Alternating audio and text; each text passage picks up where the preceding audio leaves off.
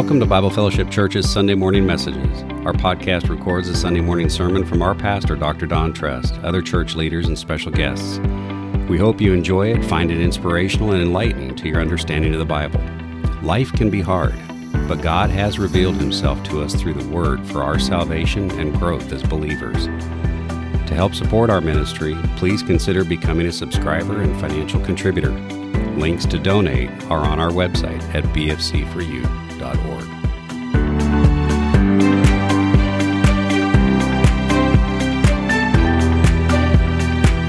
Well, some story reminded me some of y'all have been here for a while. Have probably heard me say it again before, but back around Amarillo, Texas, there's no preacher who went out and it was a big snowstorm. Nobody showed up.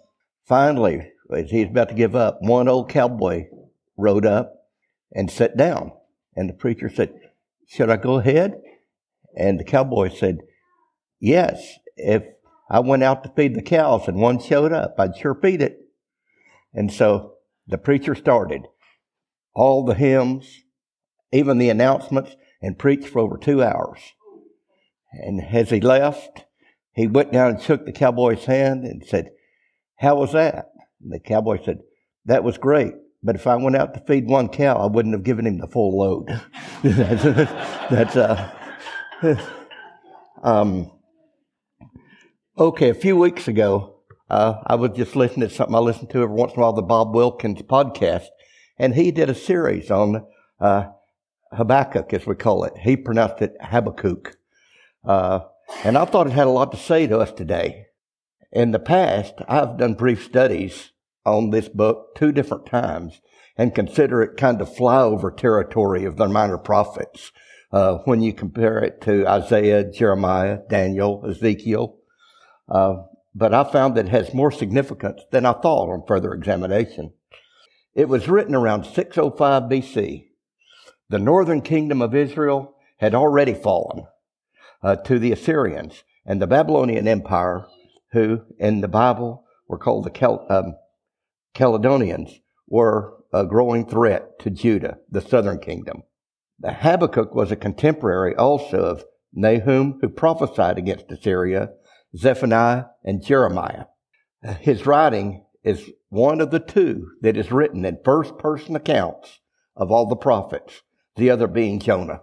Uh, the book of Habakkuk uh, dealt with his questioning the actions or inactions of God and the resolutions of these questions in ways that mirrors the book of Job. But book of Job was written 12 to 1500 years previously. But this book is also in style written as a chiasma or as a work building to a central statement and then further expanding on it. Rather, as I said in my notes, like an hourglass in words, out, down to the central point, and then back out on explanations and it ends in poetry, apparently meant to be set to music. Uh, the commentator Hannah in his commentary said, "We are godly people. Uh, what are godly people to do when the moral and spiritual fabric of their nation is being ripped apart, and political and social structures are disintegrating? This is the problem that is addressed by Habakkuk." Uh, Habakkuk now presents his first problem. And we open to the book of Habakkuk and we'll read through verse 4 to start with. The, or, uh, the oracle which Habakkuk the prophet saw. How long, O Lord, will I call for help, and thou wilt not hear? I cry out to thee, to thee, violence, yet thou dost not save. Why dost thou make me see iniquity, and cause me to uh, look on wickedness? Yes, destruction and violence are before me. Strife exists and contention arises. Therefore, the law ignored and the justice is never upheld. For the wicked surround the righteousness. Therefore, justice comes out perverted. The prophet sees all of the evil that's around him in Judah, uh, and Judah has fallen far from God. Josiah, the last king to follow God, had died 30 years before, approximately. And since then, there's been nothing but kings who were, were evil. And as opposed to other Old Testament prophets who proclaimed divine judgment, Habakkuk pleaded for divine judgment, asked for God to come and correct things. Where are you, God, and why are you tolerating this? was his question. And the answer is given next by God in Habakkuk 1 5 through 11, where he says, Look among the nations, observe, be astonished and wonder, because I am doing something in your days you would not believe if you were told. For behold, I am rising up the Chaldeans, that fierce and impetuous people who march throughout the earth to seize dwelling places which are theirs. They are dreaded and feared. Their justice and authority originate with themselves. The horses are swifter. Their horses are swifter than leopards and keener than wolves in the evening.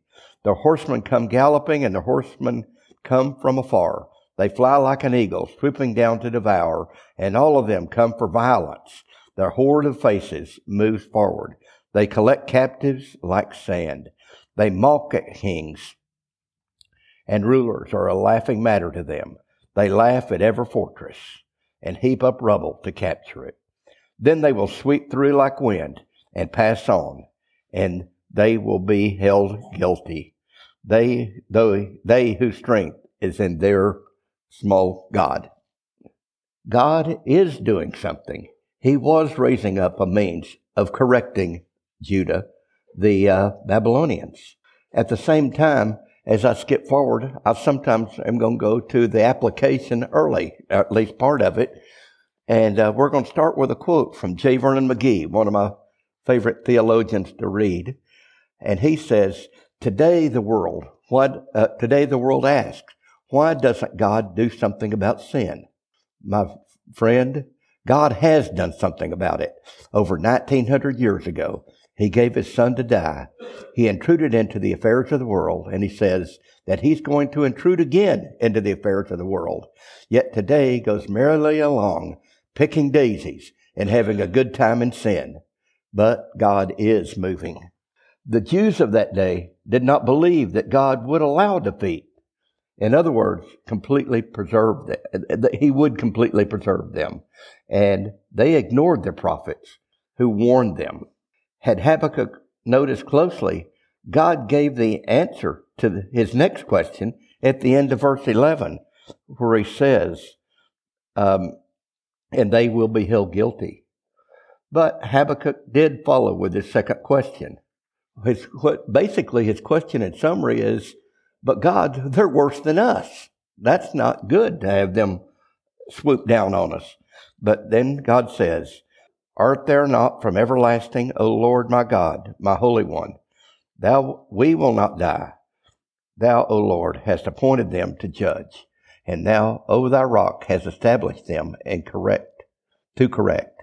Thine eyes are too pure to approve uh, evil, and thou canst look canst look on wickedness with favor. Why dost thou look with favor on those who deal treacherously? Uh, why art thou silent when wicked, uh, wicked swallow up those more righteous than they? Why hast thou made men like the fish of the sea, like creeping things without a ruler over them?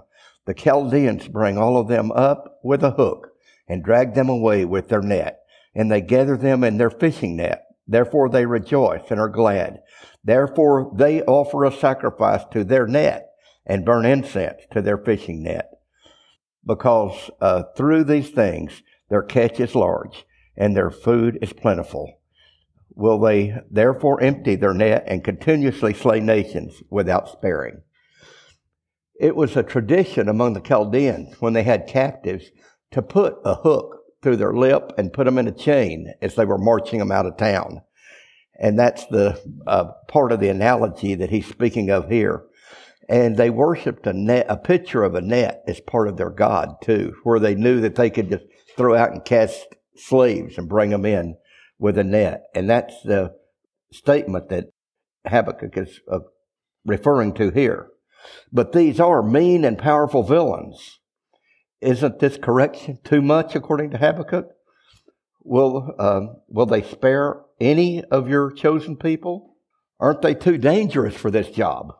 The Babylonians were idol worshippers and materialistic, honoring of their own power and works over, over God.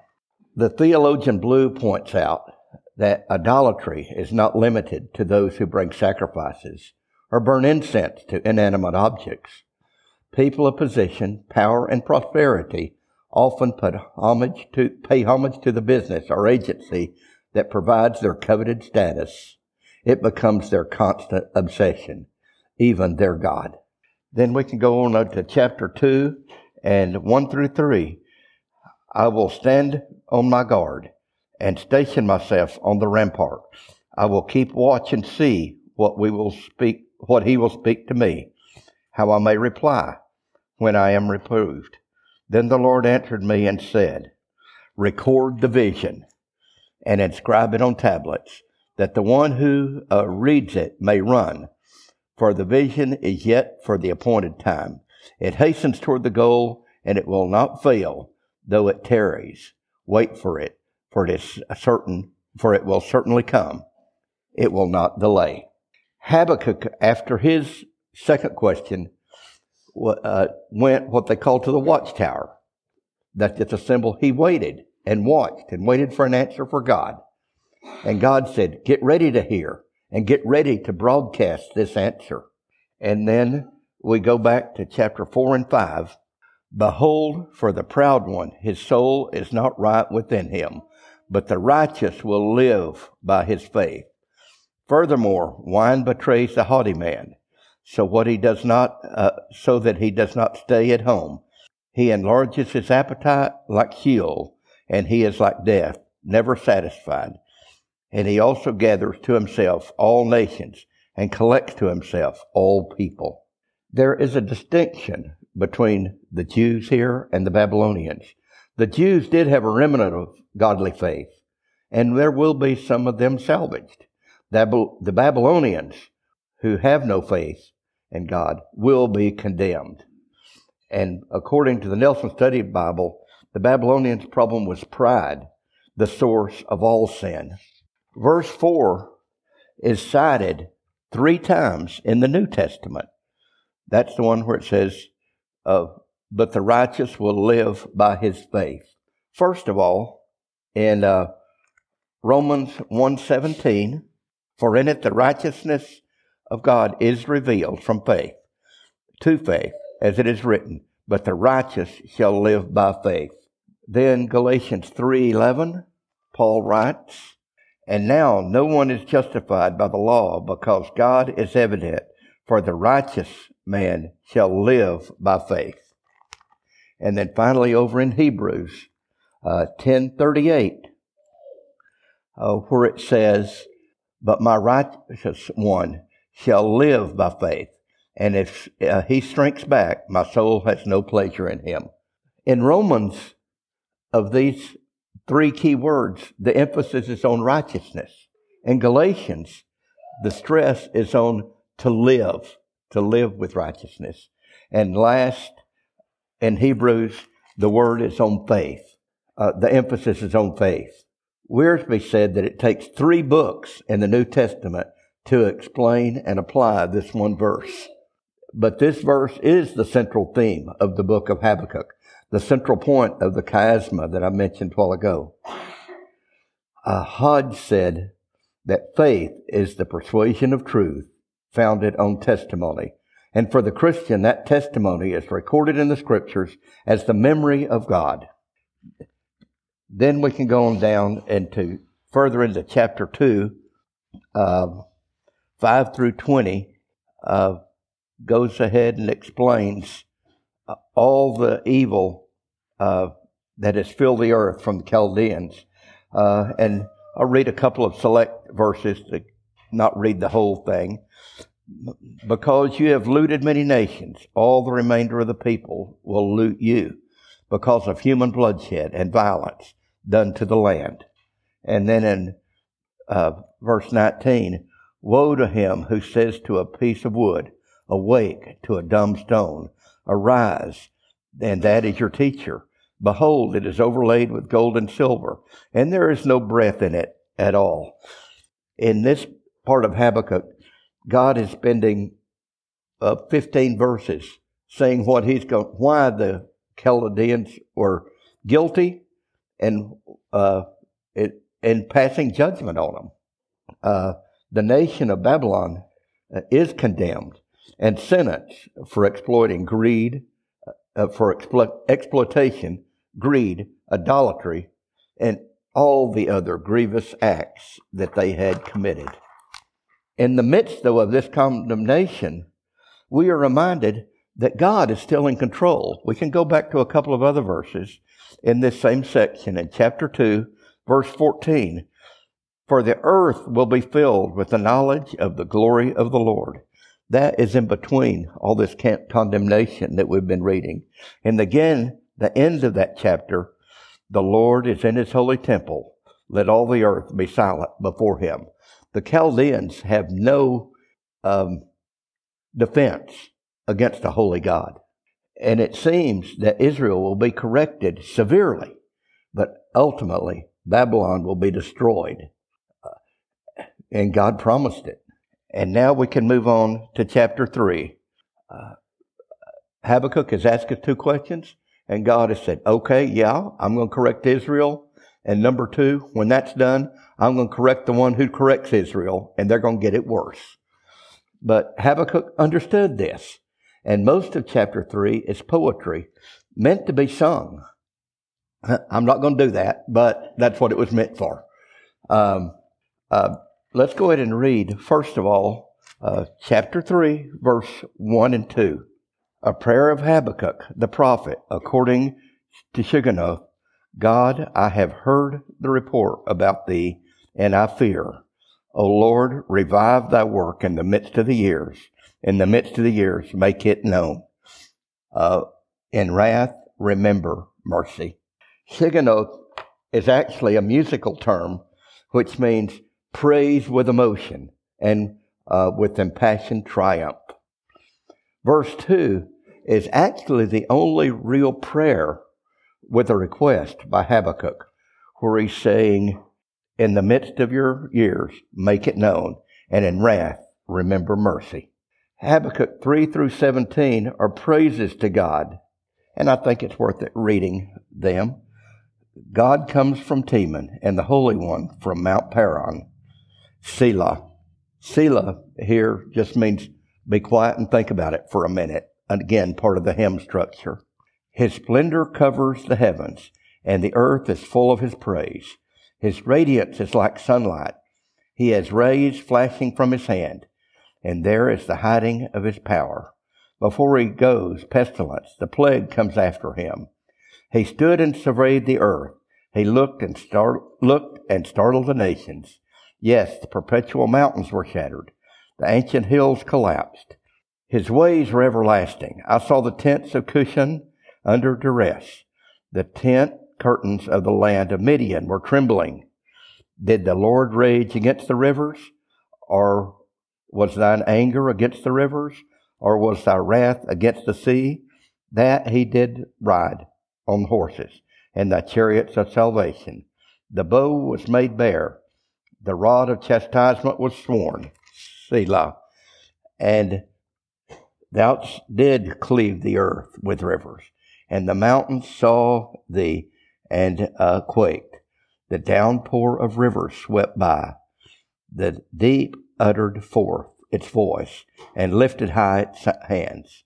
Sun and moon in their places, they went away at the uh, light of thine arrows and the radiance of thy gleaming spear.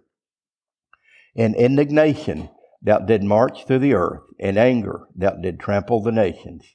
Thou did go forth from, uh, for the salvation of the people, for the salvation of thine appointed. Thou did strike the head uh, of the evil, to lay him open from thigh to neck. Selah. Thou did pierce with its own spears the head of his throngs, and stormed in to scatter us. Thou, their ex- exaltation was like those who devour the oppressed, and didn't travel on the sea uh, with thy horses on the surge of many waters. I heard, and in my inward parts tremble, at the sound of my lips quivered. Decay enters my bones and my place. I tremble because I must wait quietly for the day of distress, for the people to arise who will invade us. Habakkuk uh, here is this is a praise to God. This praise is marked as a song is an essential part of the acknowledgement of God's power and Habakkuk's fear of God. Thus, four, three through seven show God's awesome appearances, but 815 show God's angry actions toward his enemies. And 13 understands the relationship of God to his people and why God had not uh, forgotten the Jews. In 13, it says, Thou did go forth from salvation of thy people. And then in 16 through 19, uh, the end of the prayer, uh, I have heard my inward parts tremble at the sound of my lips quivered. The Decay enters my bones, and in this place I tremble, because I must wait quietly for the day of distress, for the people to arise who will invade. Though the fig tree shall not blossom, and there will be no fruit on the vines, though the yield of the olive shall fail, and the fields produce no food, though the flock shall be cut off from the field, and there shall be no cattle in the stalls, and yet I will exalt in the Lord. I will rejoice in God of my salvation. The Lord God is my strength, and he has made my feet like uh, hinds feet, and make me walk on my high places. At the end of his prayer, Habakkuk acknowledged that he must wait for the invasion of Judah. And physically, things are going to get worse. The fruit trees aren't going to bear. The cattle aren't going to be there to eat. There's going to be starvation. But he has to acknowledge that God is still God and is still with his people. Again, another quote from Wiersbe on one of his commentaries. He says, Over the years, I have learned three verses that have helped me wait patiently on the Lord. Stand still from Exodus 14:13, sit still from Ruth 3:18, and be still from Psalm 46:10. Uh, Whenever we find ourselves getting churned up within, we can be sure that we need to stop, pray, and wait on the Lord before we do some stupid things. And then in conclusion, there's verse 19, which says, The Lord God is my strength, and he has made my feet like hinds feet, and makes me walk uh, on my high places. We look around the world today and see corruption, violence, and innumerable moral failings. And according to, again to Wiersbe, Habakkuk teaches us to face our doubts and questions honestly and wait for his word to teach us and then worship him no matter how we feel or what we see. What's our response? Pray and wait for Jesus to return and correct the wrongs that we see in our time today. Let's pray. Our dear God, we do praise you and know that you're in charge of this world. You're in charge of each of us and even the evil that's around. You're in charge of the world even though there is evil around us. Help us to remember to not to forget to pray and that you are coming back and help each of us be ready for that time. This we pray in Christ's name. Amen.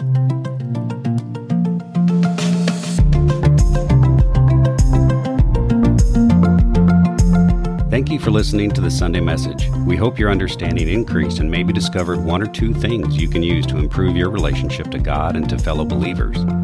If you aren't a member of a local church, we invite you to come check out Bible Fellowship Church.